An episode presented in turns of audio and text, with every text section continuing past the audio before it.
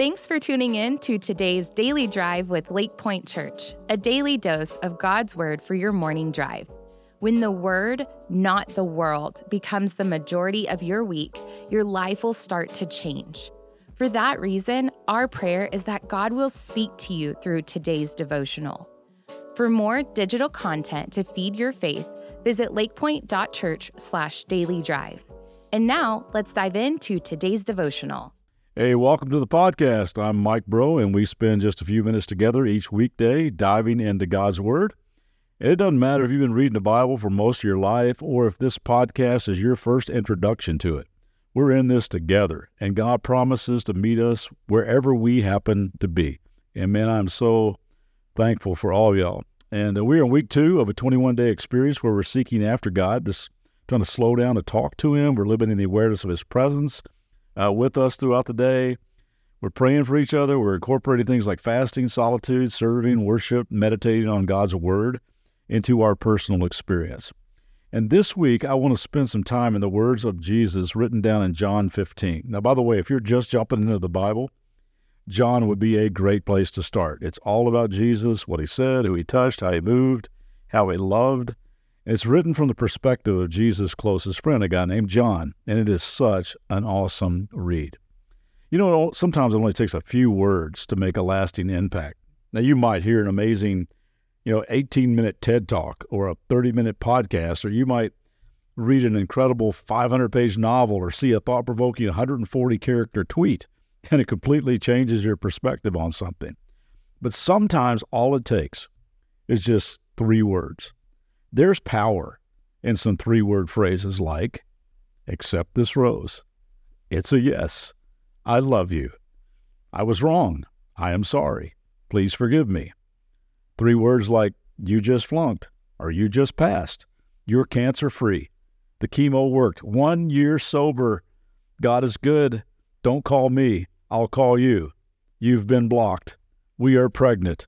We're having triplets we are broke. I mean, sometimes just three words can make a lasting impact, but none quite like these three words from the lips of Jesus when he said, Remain in me. When Jesus spoke those three words, he used the imagery of a vine and branches, which were prevalent in Israel at the time, vineyards all over the valleys and hillsides. In fact, the nation of Israel was known to the people of Jesus' day as the vine. And Jesus tells his guys, things are changing. I am the true vine. Actually, always have been, but now a place is being replaced by a person. And then he gives them these three words. He says this Remain in me, and I will remain in you. For a branch cannot produce fruit if it's severed from the vine, and you cannot be fruitful unless you remain in me. Yes, I am the vine, you are the branches. Those who remain in me and I in them will produce much fruit. For apart from me, you can do nothing. So Jesus is saying if you want to live with power, if you want to live with a sense of completeness, purpose, and deep satisfaction, if you want to produce the kind of fruit that leaves a legacy, if you want to live life to the full, then here's three words that will change everything for you remain in me. Now, that word uh, remain in the original language meant to stay, abide, dwell, live, or establish a permanent residence. So to remain in him is to stay, abide, dwell, and live in the one who is stronger than we are, wiser than we are, more loving, more courageous, more powerful than we are. He is the life giving vine, and we are the branches. And the job of the branch is to stay connected. And a whole lot of great fruit is guaranteed to every branch that just does that singular job.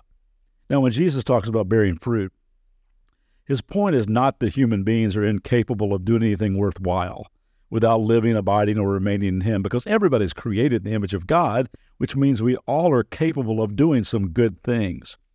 But simply bearing the image of our Creator is not the same as remaining in Him. See, John 15 is all about living an unexplainable life. It's about doing what we cannot do on our own. It's about becoming who we can never be on our own. To become God's best version of me, to produce the kind of fruit that lasts, I have to remain intimately connected to the vine, Jesus. My wife Debbie is fond of saying our problem is not weakness, It's independence. I mean, as, as Americans, we are fiercely independent, right? We prefer to do things on our own terms and our own way. And Jesus is saying, listen, that's what got you in trouble in the first place. Depend on me. Stay connected to me. Draw life from my life. Remain in me, and I will remain in you. Now, I am in no way a horticulturist or a botanist. I know very little about plants, vines, and trees. But you know, it's weird how you remember certain terms from tests like you took decades ago. Now, I can't tell you what they all mean, but I can actually remember a few uh, botany terms from my high school and college science classes.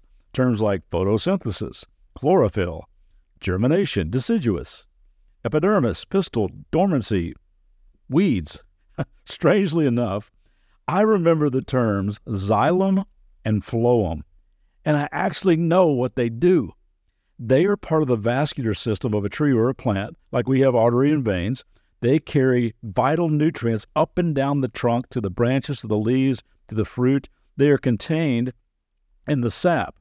And the reason I remember their function is because of studying for a test one time in high school, I memorized it this way xylem up and phloem down.